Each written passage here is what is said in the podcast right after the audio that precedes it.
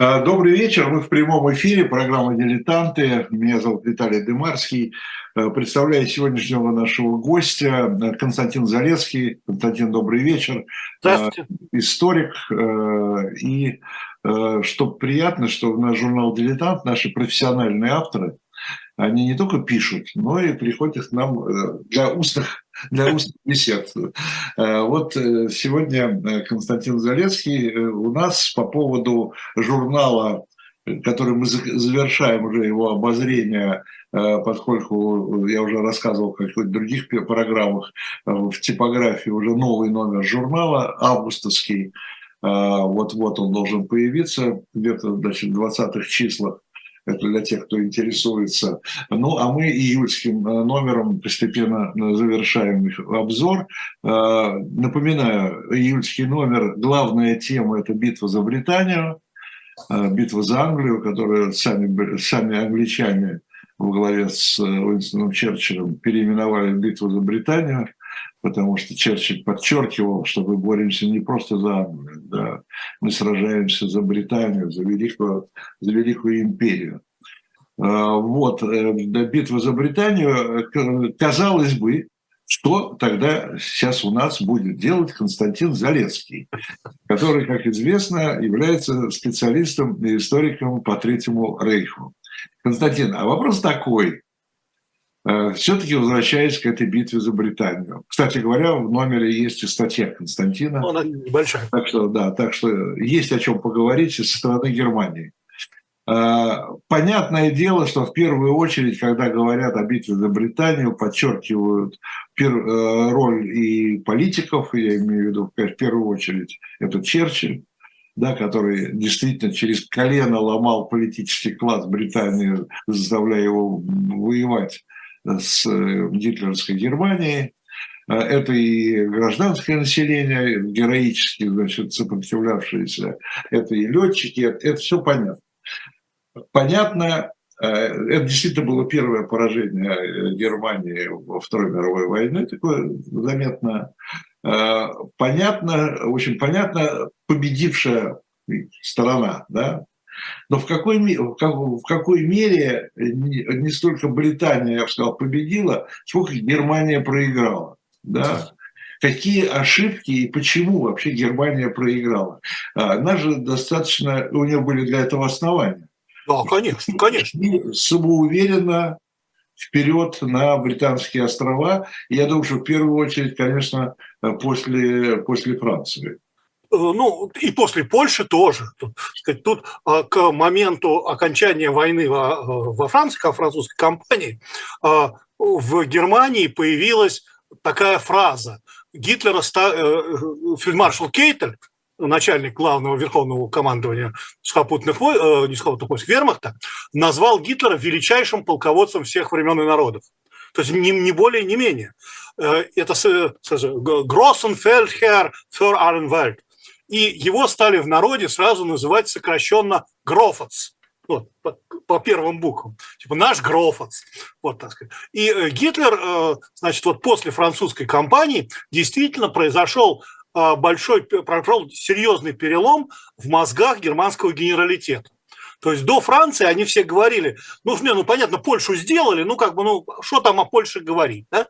Там, ну, там у Польши, там у них там, у Польши авиация никакая, у Польши и танковые войска никакие, у Польши там, ну, в общем, много проблем у Польши. Да и страна, в общем, к ней Германия относилась, ну, крайне, крайне, так сказать, спокойно, негативно. А Франция – это была страна, во-первых, отмобилизованная.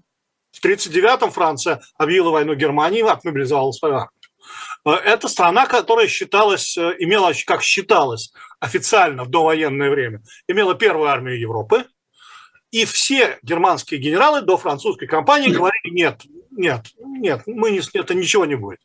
А Гитлер сказал, а я вот, вот план Манштейна, вот будем делать. И выиграли. Причем выиграли, ну, катастрофически для э, наших западных союзников. Для англичан тоже, кстати, катастрофически.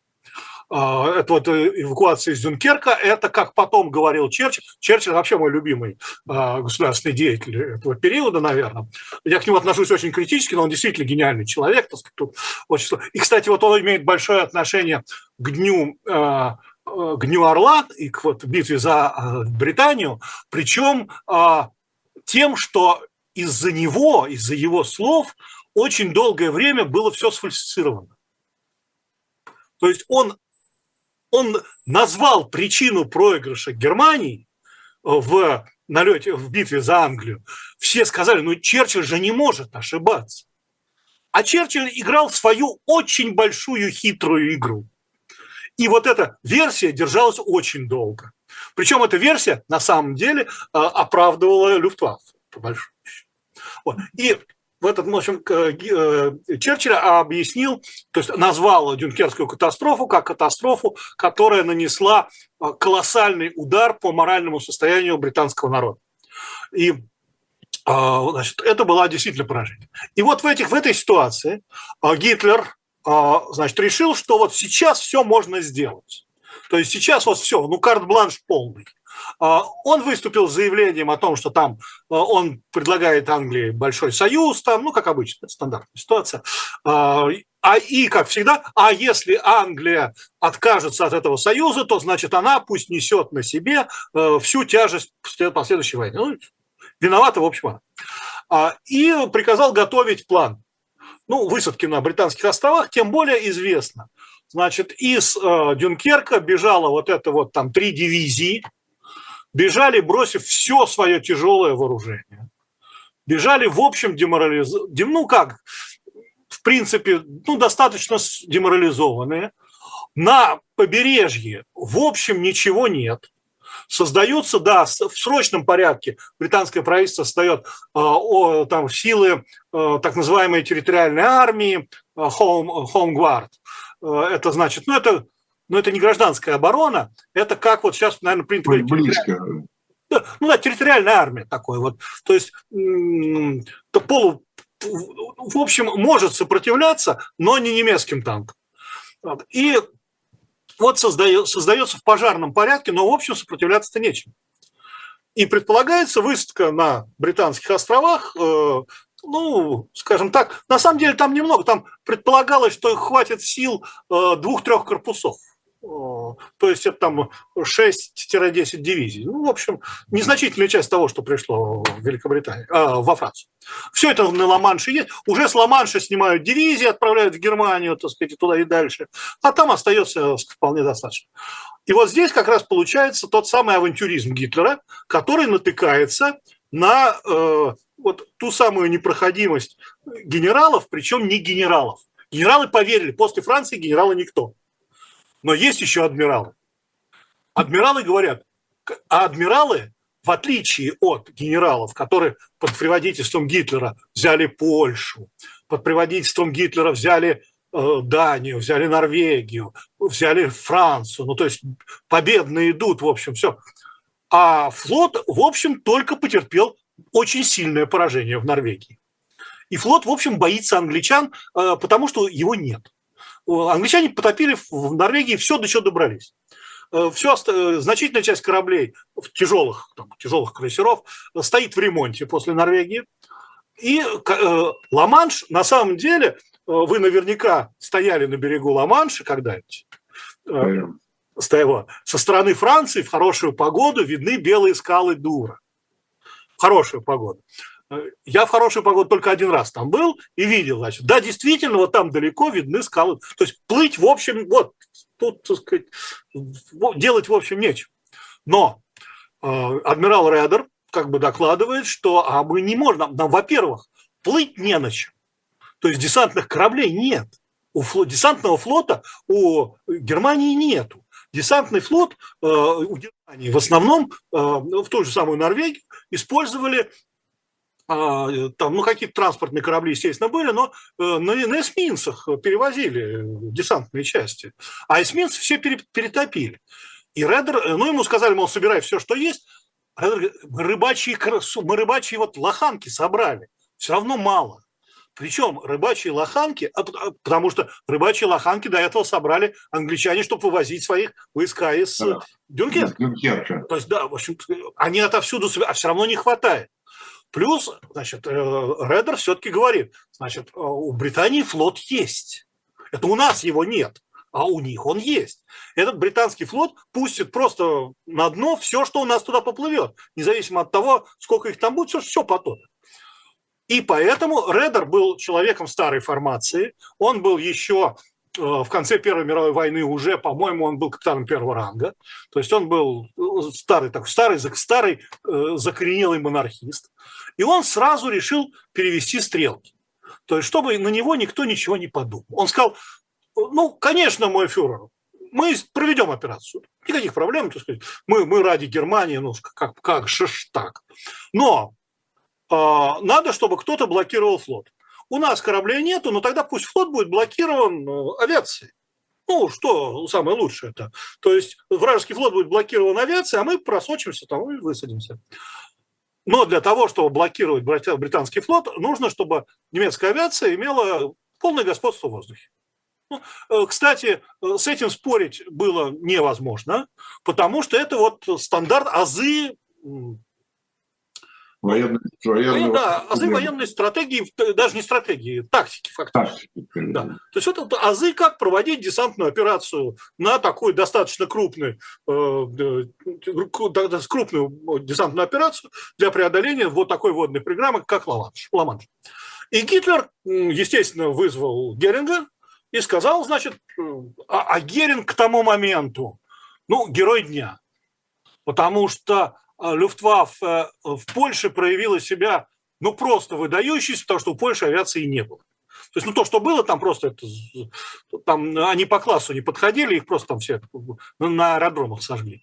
Во Франции э, тоже э, э, Люфтваффе действовали достаточно прилично, хотя и Дюнкерк, в общем, провалили, но э, Люфтваффе э, с французами справились, а, и, в принципе, справились с англичанами, но англичане во время французской кампании отказались, причем категорически, переводить свою авиацию во Францию. То есть, хотя те были союзники... Сохранили всю авиацию. Да, они говорят, мы будем летать с островов. И поэтому э, англи... британская авиация не могла вести, ну, вести достаточно длительные операции далеко от Ла-Манша ну, запаса хода просто, ну, не хватало, ведь потом возвращаться надо будет. Вот. И поэтому там было значительно меньше столкновений. Вот. И, в принципе, Геринг, э, он получил, э, выдает этот самый орден Большого Креста, Железного Креста, вот так вот называется. Это единственный человек, который получил этот орден за всю Вторую мировую войну. А это орден, который был учрежден еще Фридрихом Вильгельмом то есть вот рыцарские кресты – это Гитлер напридумывал, вот там, бесконечные. А вот большой крест – это еще придуман Фридрихом Вильгельмом, э, не первым, а третьим, да, который наполеоновские войны, вот там вот его имел вот большой крест, имел, например, э, докторов. И, значит, Э, Геринг, рейхсмаршал авиации, в общем, все. Но Геринг, он ведь, конечно, военный, он, конечно, рейхсмаршал, но он еще второй человек в партии. То есть он политик. Он понимает, когда можно сказать фюреру нет, когда нельзя. И он, конечно же, нет не говорит. Он, конечно же, говорит, что Люфтваффе, мой фюрер, выполнит приказ, все вот мы сделаем все, что надо. Ну, никаких проблем. И на самом деле Геринг, он, э, э, ну, он, у него в, Люфт, в Люфтваффе достаточно часто были большие проблемы с тем, что, например, а, Люфтваффе не имела своей академии генштаба. Ну, как бы считается, что, в принципе, ну а зачем? Всегда может генштабист ну, обучить э, в Академии Генштаба, которая в ведении сухопутных войск. А, просто обычно еще Академия Генштаба, она в ведении не совсем сухопутных войск, там есть общий генштаб, а в Германии общего генштаба не было. И Академия находилась в ведении э, сухопутных войск. И э, в Люфтваффе время от времени передав... переводили офицеров из э, Генштаба. Но те не очень любили это переходить. И был в свое время у него генерал Вефер, э, очень талантливый генштабист. Слава богу, он э, при перелете в районе 36-37 года погиб. И благополучно, значит, это все перестал быть. Он был очень талантливый кинштабист, и, возможно, доживи он до 40 -го года, все было бы значительно хуже. Вот, но он Значит, он мог спорить. Вот. А тут, э, в общем, были люди, да, хотя э, флотом, который стоял у Ла-Манша, командовал э, генерал-фельдмаршал Кессеринг, рядом стоял флот Гуга Шперля, такие заслуженные, достаточно талантливые летчики. Вот. Но они не пользовались непререкаемым авторитетом у Геринга. И Геринг, который Генштаб больше ему не возражал, Генштаб был при нем, как так сказать, вот его личная канцелярия, он, в общем, решил, что все это можно сделать. Э, ну, а задача, в общем, какая? Задача-то с точки зрения Геринга, она же простая. Э, ну, надо чего надо? Надо сделать, надо взять, э, перебить британские истребители и, значит, обеспечить небо за Люфтваффе. То есть то, чем он во Франции занимался. И то, что до этого момента у Люфтваффе не было такого опыта борьбы с авиацией, задача Люфтваффе была поддержка сухопутных войск. Ну, летающие танки, условно говоря. И здесь он сказал, не, ну что мы сделаем? То, ну, вернее, когда накопим силы, на тот момент, когда Гитлер ему дает директиву, а директиву эту он дает, то есть это э, середина июня, июля, а, и 1 он отдает, 1 августа он отдает ему, значит, этот самый приказ о, о начале Э, о начале вот этой, этой операции, но операция начинается примерно с 10 июля, а у него самолетов нет. Почему? Их надо срочно ремонтировать, новые истянуть из э, произведенных.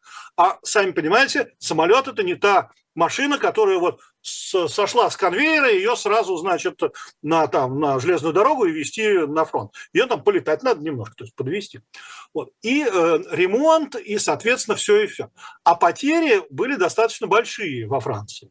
И у Геринга, в общем, нету ничего. И он начинает э, тянуть время. То есть ему дают э, вот, э, приказ Герингу, конкретно Герингу, был Гитлером отдан, так называемый директива номер 17, был отдан 1 августа. А День Орла, красиво названный День Орла, первый день начала налета на Англию, это был, произошло 13 августа. Две недели. А до этого еще э, первая фаза операции шла с 10 июля по 8 августа. Это в основном э, э, немецкие самолеты летали над Ла-Маншем. И так корабли гоняли по этому самому по Ла-Маншу. Ну, так сказать, просто чтобы, ну, чтобы напряжение держать. Второй этап, который вот с 8 как раз там, по, по 13 по 18 августа, он атаковал корабли, прибрежные аэродромы, радары, станции, ну, в общем, такие ударчики такие небольшие. Вот. И э, оказалось очень много проблем. В чем заключались проблемы? Проблемы были в том, что, э, как пишет Кессерлинг, э, что Геринг вообще не проводил никаких совещаний. То есть он на мнение командующих флотами наплевал. Когда, говорит, проводились совещания, когда он приезжал на ну, в расположение, там, беседовал с Кессерингом, там, с Гуга Шперля, это, говорит, были в основном разговоры, ну, так сказать, об общем, об общих планах, так все. Никаких таких директив, в общем, не было. То есть накапливаем силы, а потом, как обычно, наступаем. Вот. И, э, значит, э, шло накапливание. И по большому счету главным виновником провала немецких люфтвафф был, ну нет, понятно, что Геринг, тут никаких проблем, а вообще был такой человек, который к концу войны стал генерал-лейтенантом, э, командующим флотом, звали его Йозеф Беппо, Беппо это прозвище, Шмидт. В тот, тот момент он возглавлял э, пятый отдел э, главного командования Люфтваффе, это военная разведка. В общем, он провалил всю военную разведку, какую только смог. Он, во-первых, представил доклад, в котором абсолютно переоценил возможности Люфтваффе и недооценил э, британцев. Он э, в докладе значит, показал, что э, ежедневно, э, простите, ежемесячно англичане могут вводить в строй от 180 до 330 самолетов. Ну, ближе к 180. Причем с каждым налетом немецкой авиации эта цифра, значит, вниз идет. Значит, на самом деле истинная цифра составляла, если говорить четко, 496 самолетов в месяц. А при интенсификации производства там до 600. Дальше. Он, значит, он не смог выяснить, где находятся пункты связи. Он заявил, что Королевский ВВС, их командование, на всех уровнях чрезвычайно жесткое, костное и негибкое, что полностью не соответствовало действительности. Оно, наоборот, было чрезвычайно гибкое и очень, так сказать, э, действовавшее. Было заявлено, что все, все истребители привязаны конкретно к своим базам и там стоят, и никуда они не летают. Э, все было, естественно, не так, просто было все наоборот. Э, да, и вообще в докладе не упомянута вообще система радаров британских. В результате когда Люфтваффе полетели 13, значит, ну, 12 августа, наконец, Геринг накопил, э, значит, смог сосредоточить в, э, во Франции, э, скажем так, практически все, что было в Люфтваффе. То есть больше он, больше он не мог ничего собрать. Это значит 85% этих Мессершмиттов 109-х и 83% Мессершмитта 110-х. И, и, соответственно, 71% всех бомбардировщиков, э, которые на тот момент были в, более в рабочем состоянии. Больше он не мог собрать, но ни при каких обстоятельствах. И, соответственно, было принято решение 13-го начинать. Вот. И начали 13-го.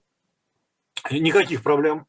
Э, то есть нет, вернее, проблемы выяснилось, что они как раз 13-го начались. 13-го начались проблемы. Э, самолеты немецкие – во-первых, э, э, поздно получили сводку погоды, причем плохую сводку погоды. А, э, а это день... А, значит, все, операция названа... Операция названа «Удар орла», «Адлер Ангриф», а первый день назван Днем Орла. Ну, то есть вот для пропагандистской кампании вот все подготовлено. То есть победа колоссальная должна быть. Значит, э, погода оказалась неудачная, но данные представили позже. Кто-то полетел, кто-то частично полетел, частично не полетел, кто-то полетел не туда, э, кто-то еще совсем в другую, в другую степень. В общем, э, оказалось, что наступление не подготовлено. И в результате цели, которые были поставлены, в общем и целом были не достигнуты, хотя до э, аэродромов и до баз британских немецкие люфтваффе долетели. И что-то даже побомбили, постреляли и доложили наверх, что все нормально, все самолеты там все стерли с лица земли. А, но оказалось, что в общем и целом в максимум там один или два аэродрома выведены из строя. Причем из строя выведены так, что они поддаются очень быстрому восстановлению. Остальные просто повреждены и восстанавливаются совершенно спокойно. А, немцы, значит, заявили, что они уничтожили в воздухе 70 э, Хоукеров, Харрикейнов и Спитфайров, и еще 18 бомбардировщиков. А, все, победа. А, значит, а, значит, Королевские ВВС заявили, что они сбили 78 самолетов. Значит, э, немцы заявили, что, значит, вот, а, еще его, немцы еще сказали, что еще 84 истребителя британских, они на земле уничтожены. То есть там вот на круг выходит сумма 154 э, плюс 18, э, то есть 100, 100 ну, в общем, в общем, очень приличная сумма. Значит, фактически потери а, британских ВВС в воздухе 13 истребителей, 11 бомбардировщиков – на земле 47 самолетов. Фактические потери Люфтваффе. А, значит, так, ну 47, 48 уничтоженных и 39 серьезно поврежденных самолетов. То есть, по большому счету, провал. Британцы потеряли меньше. Это вот э, за день Орла. Плюс э, не были достигнуты цели наземные. В общем, получилось совсем плохо. И вот заявление Геринга, которое он сделал Гитлеру до этого, что значит вот в день Орла это будет катастрофа э, для королевских ВВС, а потом в течение нескольких дней, ну максимум недель, э, британские ВВС будут поставлены на колени. Э, и в общем и целом после этого, естественно, Люфтваффе продолжили налеты на Англию, ну, потому как операция не остановлена, она идет Понятно. дальше. Но, эм, но, в общем, это шло с очень, эм, скажем так, большим, ну нет, не успехом. В общем, ничего не изменилось, скажем так. То есть далее все так же шли потери. Все было примерно то же самое. Да, все а... примерно то же самое. И в конце концов, в сентябре, в сентябре уже, а, ВМФ сказал, ну, ну извините. Адмирал Редов сказал, ну, а мы всегда, вот мы готовы были. А сейчас-то что? А сейчас мы уже не готовы. Ну, как результат, это отмена десантной операции. Да, отмена десантной операции. А, несколько вопросов, Константин. А, смотрите, а, мы как-то рассмотрели с немецкой стороны, но это можно тоже смотреть с обеих сторон, какую роль, э, говорят, что очень большую, э, сыграла расшифровка Энигмы. Да. Это я вот тоже, я не упомянул, ну, потому что я говорил, да, про другое. Колоссальную роль сыграл. По крайней мере, британские источники очень высоко оценивают эту информацию. А современные британские исследователи пишут, что в результате работы, вот, э, соответственно, группы «Ультра», как она называлась, британское командование ВВС получило все маршруты, которые передавались э, штабы ВВС, э, штабы флотов воздушных. То есть британские ВВС, истребители, действовали абсолютно не наугад, абсолютно четко знали, куда летит э, и когда летят э, немецкие самолеты. То есть оценка того, насколько вот Энигма э, сработала, очень высокие, причем вот к этому моменту, к, 40, к концу лета 40 года, вот эта ультра работала уже на полную катушку. Полностью засекречены, но они уже научились колоть немецкие коды вот этой энигмы, и поставлять эту информацию. Это сыграло очень большую роль. А, Причем, вот когда пишут об ультре, э, британские источники, они вообще очень высоко оценивают э, ультру, но вот пишут, что это э, то, какую роль она сыграла в битве на, за Англию, ну или за Британию, в битве за Британию, это, наверное, одно, одно из самых важных вкладов, потому что вот если бы британская авиация битву за Англию проиграла, то последствия были бы непоправимы. Смотрите, э, неуспех, мягко говоря, значит, э, Третьего рейха, где Люфтваффе, э, вот в этой битве за Британию, в этой, в этой, в этой воздушной войне, привело, привел в конечном итоге к тому, что значит, озверевшие немцы Э, начали вместо того, чтобы значит, им, им было главное уничтожить э, королевские военно-воздушные силы, чтобы они не мешали десанту. А потом флот. Да. А, но они, значит, озверев от всей этой ситуации, начали просто бомбить э, города. Ну, известная история с Ковентри, да, такой символ бомберов. Я вообще хочу вот немного поговорить на эту тему шире, чем битва за Британию. Потому что перед началом войны, еще, по-моему, отвечая на призыв Рузвельта, даже Гитлер ответил, что вот давайте вообще вести себя прилично в этой войне и не будем, э, не будем э, чтобы не пострадало мирное население. И Гитлер даже где-то выступая сказал, что он там поддерживает, но надо, чтобы все себя вели, э, так сказать, так прилично. Вот скорости об этом все забыли, да, и, э, значит, э, со страшной силой. И, и вот здесь вот дальше начинается кто первый. Значит, немцы говорят, что первые значит, виноваты англичане, поскольку они там, значит, были налеты на Берлин, а. чем не оправданные. А. Англичане э, говорят, что нет, это, значит, немцы начали, Роттердам и так далее. Там еще была какая-то дурацкая история, когда немцы по ошибке сами себя разбомбили. В Роттердаме, да. Причем мало того, что сами себя, а да. Люфтва, э, силы Люфтваффе в Роттердаме умудрились отбомбиться не просто по вермахту, они отбомбились по, по позициям авиадесантной дивизии Люфтваффе, которая ну, заняла центр. Э, да, но признаться в этом не хотели и сказали, что это англичане. А как, ну, а как, нет, ну, ну а как признаваться-то? Ну, что ну, сказать? Да, вот, ребят, мы там вот где-то самого кого-то этого генерал-лейтенанта, ты знаешь, их знаменитого, взяли, чуть-чуть не убили его в ратуше Роттердама. Он обалдел, вышел на него, его бомбят. Ну, да. он, а он уже получил, ему ключи вручили от Роттердама. Ну, объективности ради, надо сказать, что и союзники не сильно соблюдали. А вообще не соблюдали. Да, что-то, я имею в виду союзники, союзники бомбили, э, значит, антигитлеровская коалиция бомбила в ту же самую Германию со страшной силой. О.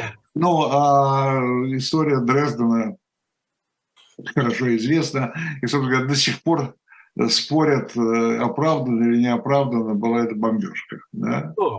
Ну, на самом деле, э, вы это, на самом деле, это очень интересный вопрос, который вы подняли. Да. Дело все в том, что а, вот э, когда шли разговоры о том, чтобы не бомбить, а, вот э, я хотел привести один очень интересный пример, ага. который у нас очень часто забывают, потому что, ну, как само собой разумеется, а, еще до начала Второй мировой войны западные союзники заявили совершенно конкретно, что в случае, если германские войска в каком-либо случае, в каком-либо виде, как-нибудь, как угодно, применить химическое оружие, то все химическое оружие, которое есть у западных стран, будет вылито на территорию Германии и на территорию Вермута. Случаев применения химического оружия не было. То есть говорят, что где-то были какие-то небольшие, но это... Ну, Очень соблюдали, да. Да, это как бы можно всегда сказать, ну, случайность всегда может быть. Это не как-то всегда бывает. То есть это соблюдалось. Если Первая мировая война это было царство э, химической войны, и во Второй мировой войне, как мы все прекрасно знаем, и по форме наших бойцов, и по форме э, немцев, у всех были вот ну, противогазы с собой. И не было этого. Поэтому, если бы союзники очень хотели, то значит было. Все дело вот в чем.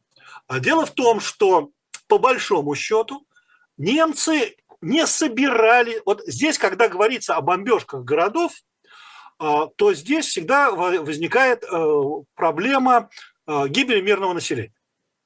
То есть, если э, авиация противника бомбит промышленные объекты, то это как бы мы можем объяснить, правильно ведь? Ну, что это цели войны, так сказать, предотвращение. А вот когда бомбят просто ковровая бомбардировка, то это уже как бы, извините, военное преступление. Вот, и дело, было, дело все было в том, что э, немцам было абсолютно наплевать на э, английское или там какое другое э, мирное население. Вот честно сказать, ну вот вообще им было абсолютно на это наплевать. Вот. Что же касается э, что же касается союзников, то они э, занимали совершенно другую позицию. В данном случае мы говорим не об американцах. Американцы заняли позицию, э, англичане наши союзники, вот пусть что хотят, то и. А англичане заняли другую позицию. Англичане решили, что мирное население Германии в данном случае это конкретно заложник войны. И поэтому удары по мирному населению – это абсолютно законная цель. Поскольку если эта позиция англичан абсолютно неоправданная, как выяснилось после войны, что если будет бомбардировка мирных объектов, это должно вызвать отрицательную реакцию со стороны населения в адрес своих собственных властей, потому что это же их власти довели до того, что их бомбят. Оказалось, что это абсолютно не так. Ни в Англии, ни в Германии. В Германии, э, в Англии немцы бомбили англичан, англичане говорили, какие сволочи немцы. В Германии англичане бомбили э, Дрезден, все говорили, какие подонки англичане. И никто не сказал, какие подонки наши руководители. Не было. Ни в коем случае. Э, формально, как всегда, нельзя сказать, что... Сложно, как всегда, сказать, кто виноват. Да? Э, в ночь на 25 августа 1940 года немецкие самолеты, которые летели бомбить э, аэродромы британские, залетели на окраину Лондона и сбились с курса. И сбросили бомбы на жилые дома. То есть, во-первых, было немного, во-вторых, жертв было тоже там, ну, до десятка человек. В ответ на это а, 20, в ночь на 26 Англия провела налет на Берлин. Причем вот она уже провела массированный налет на Берлин. И вот э, это как раз сыграло свою роль в том, что... Все забыли про правила. Да, во-первых, забыли сразу про правила. Ну, англичане как бы и не помнили про правила, немцы, а немцам на правила было наплевать. То есть немцы были, условно говоря, немцы бы э, согласились с идеей, что не надо бомбить гражданские объекты, если их гражданские объекты не будут бомбить. Потому как, ну а чего им? им им-то выгоднее. Вот. Но э, немцы как бы не парились, то есть они были согласны, ну, будем бомбить, значит, будем бомбить. И вот здесь как раз возникла та самая ситуация, которая в том числе привела к изменению тактики Люфтваффе.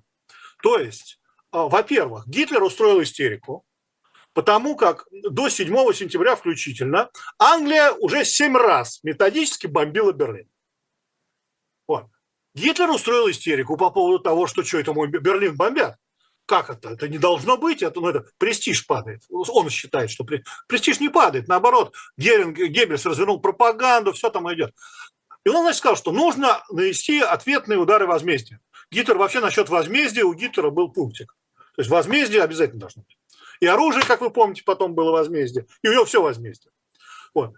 А у Геринга сил-то не хватает. И поэтому он э, э, начал как раз сворачивать вот эту вот истребительную э, войну, ну, против авиации. И вот здесь как раз возникла та самая версия Черчилля, которая позже получила широкое распространение. Зачем это Черчилль сказал? Мы можем только придумать. При, при, ну. Э, да, предполагать. Черчилль сказал, что главным, главной ошибкой Люфтваффе стало то, что они перестали бомбить э, аэродромы, перестали бомбить радары, перестали бороться с э, истребительной авиацией, а перенесли свой тяжесть удара на гражданское население. С одной стороны, он это говорил для того, чтобы оправдать бомбежки Берлина. Ну что, мол, мы бомбили Берлин, вот мы спасли Англию. С другой стороны, ну, не знаю, возможно, у него были какие-то э, варианты, чтобы там дави, какие-то внутриполитические моменты. Вот это была неправда. Э, значит, э, ошибка, э, то есть, как бы условно говоря, продли Люфтваффе дальше ту же самую политику, не бомбя Лондон, результат был бы тот же, только население погибло бы меньше. Потому что не, Люфтваффе не вытянули бы а, Люфтваффе потеряли за всю вот эту битву за Англию на 600 самолетов больше. Это при том, что в э, Англию уже шли самолеты из, из Штатов, у них производительность выросла, то есть, в общем, были большие проблемы.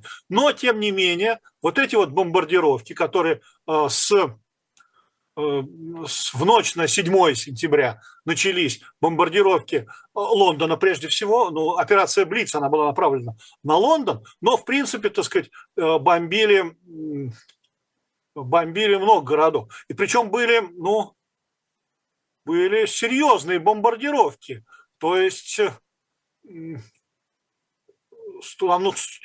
вот, э, ну, такие массированные налеты вот 13 э, ноября, до 13 ноября, это примерно там 100-150 бомбардировщиков. Но это, это достаточно ну, серьезные очень налеты. Ну, ну да. Собственно да. говоря, вот это э, самовыражение ковровых бомбардировок, оно именно там, в Ковентре. Это вообще, по-моему, да. по называется Ковентрийская бомбардировка. Да, Ковентрийская. Хотя надо сказать, что вот, например, 29 декабря 40 же года а, был налет на лондонское Сити. Вот а, там собор Святого Павла, бомба упала. Вот там 8 тысяч человек погибло. И разрушено множество домов было. Ну, вы выжгли там все это самое. Вот, то есть, в общем, ну, а, ну, в общем, да. Ковентри, вот это было просто в начале, было немножко раньше, поэтому вот, вот так вот стали. стали. Но вот потом позже а, вот эти все бомбардировки. Ну, на самом деле, значит, надо сказать, сказать, а, что потери были вполне приличные, вполне приличные. То есть их оценивают, ну, всегда оценки идут. Когда идут бомбардировки, очень сложно сказать, какая, какое число было погибших. Ну, потому что многие, ну, там, кто-то бежал, там, кто-то еще что Значит, оценивается, что до а, мая 41 года, вот пока, пока они там вот все эти продолжают с переменным успехом, а, в результате налетов немецкой авиации в Англии погибло до 40 тысяч человек. Из них в Лондоне порядка 20. Вот. Э, ну, по сравнению с теми потерями, которые в результате налетов ковровых налетов британской авиации понесло немецкое население, это, в общем, не очень большая цифра.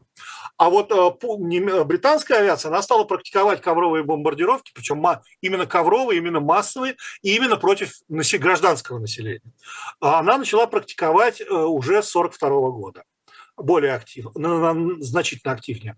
Причем, что надо отметить, вот а, британская авиация, она действовала вместе с американской. А, они, то есть американцы и британцы, совместное командование, и вот а, американцы вот предполагается бомбить какой-нибудь город. И английская авиация, и американская. Американская авиация бомбит этот город днем и бомбит точечно, стараясь выбивать промышленные объекты. Англичане прилетают ночью и бомбят по площадям. Все подряд. Абсолютно. Во-первых, э, авиация того времени была не настолько точная, как сейчас. Причем значительно не настолько точная. То есть э, точно попасть куда-то ночью это вообще просто нереально. То есть вот если самолеты летят в кого-то бомбить ночью, это значит просто по площадям. То есть вот, да, вперед. Сначала зажигать. Причем ведь э, тактика ковровых бомбардировок британских ночью какая была? Значит, сначала летят штурмовики, выкидывают зажигательные бомбы. Чтобы это, огни. Ну, а потом бомбардировщики, ориентируясь на огни, вот это все бомбами засыпают. То есть там возникает пожар, а потом в результате взрывов возникает огненный смерч. Ну и далее по тексту получается. Давайте сделаем небольшую паузу рекламную. Я э, призову нашу аудиторию посетить сайт Shop Dilettant Media, э, где каждый раз, вот каждый, с каждой программы, каждым днем фактически появляется все новая и новая историческая литература. Э, вот сейчас, например, появилась книжка «Уголовный мир царской России», это такой, значит, русский, про русского Шерлока Холмса. Так называли Аркадия Францевича Кошко, криминалиста и сыщика, который раскрывал самые сложные дела по всей стране. Он даже использовал маскировку, то есть вообще просто какое-то детективное кино.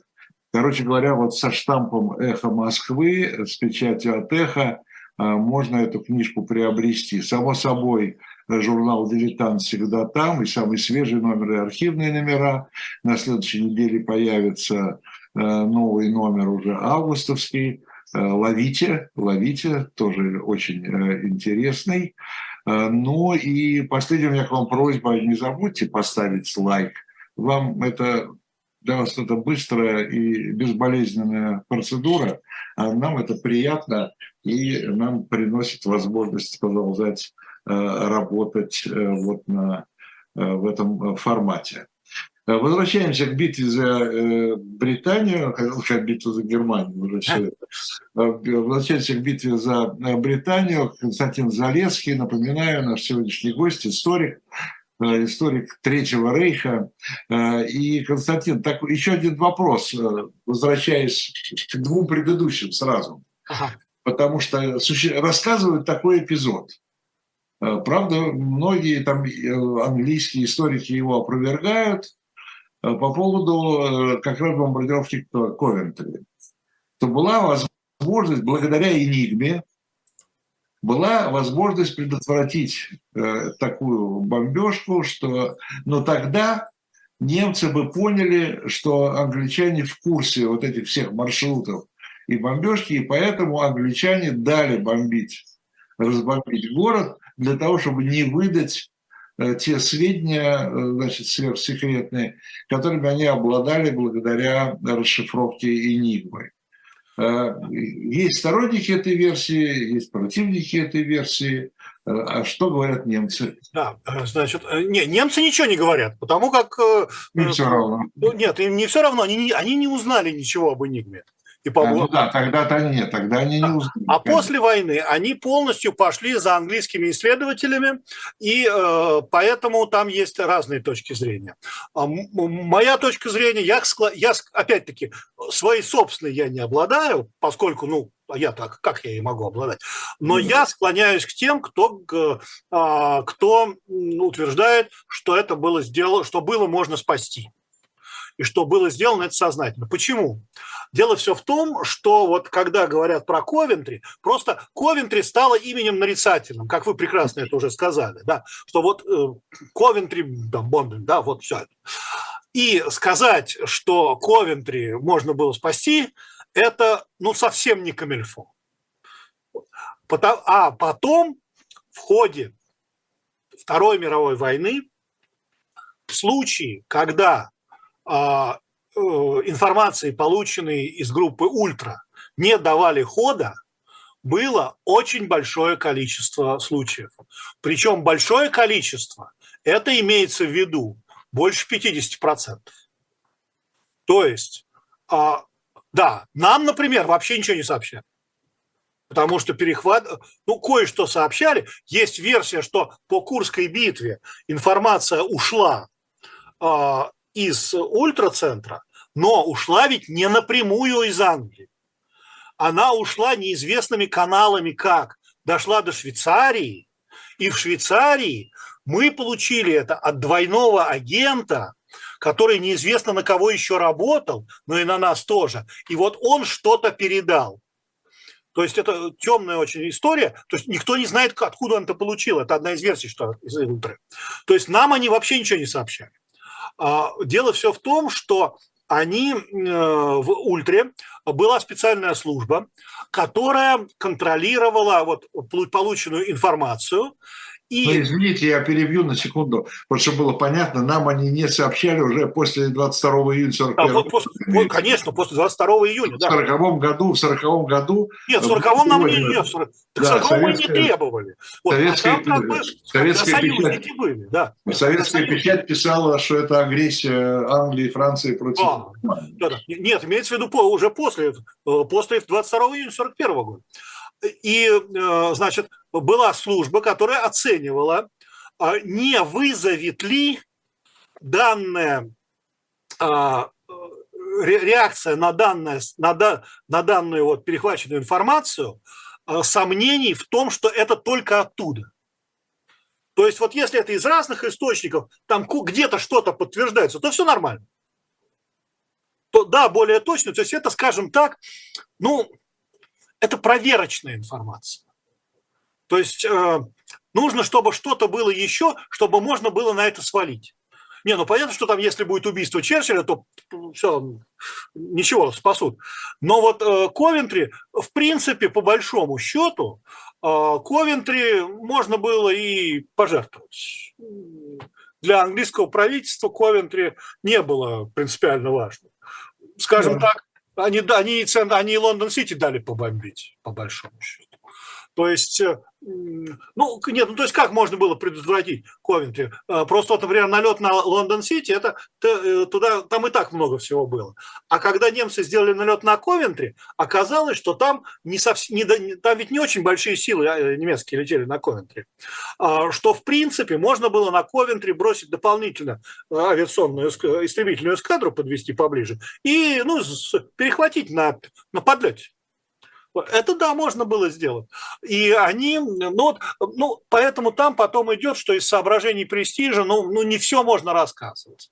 Вот. Мы, к сожалению, не знаем, э, все ли рассекречено по, энигме. Потому что, э, опять-таки, в Великобритании существует, естественно, э, срок рассекречивания 70 лет. Но, во-первых, Э, естественно, как любое правительство в любой стране мира, имеет право при защите, если это угрожает государственным интересам, продлить на любое время раскрытия документов, рассекречивания документов, а с другой стороны, может вообще их не рассекречивать, а может их там втихаря, так сказать, уничтожить. Тоже никаких претензий нет, потому что, ну, на самом деле для британского правительства, оно же является правоприемником того британского правительства, сказать, что взяли вот просто так ради даже того, чтобы там иметь возможность перехвата, не спасли людей в Ковентре, это может вызвать некую негативную реакцию людей в Ковентре ну, да. родственники погибли.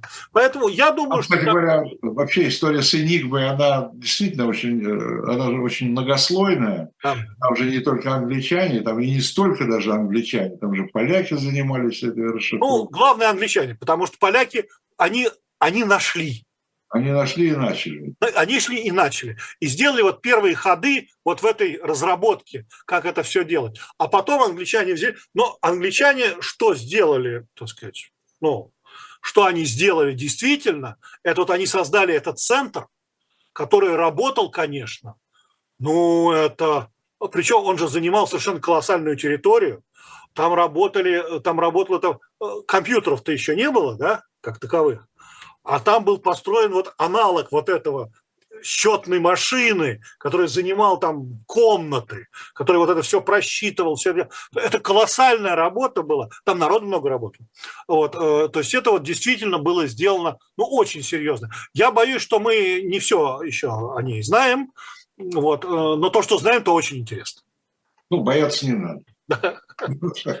Такой еще вопрос, уже последний, наверное, да, у нас заканчивается время. Э, вот это вот, вот это вот поражение фактически в Британии, да, до Третьего рейха, оно было первым таким крупным во время Второй мировой войны, не последним, слава богу. Э, вопрос, э, как восприняли, как восприняло это германское руководство?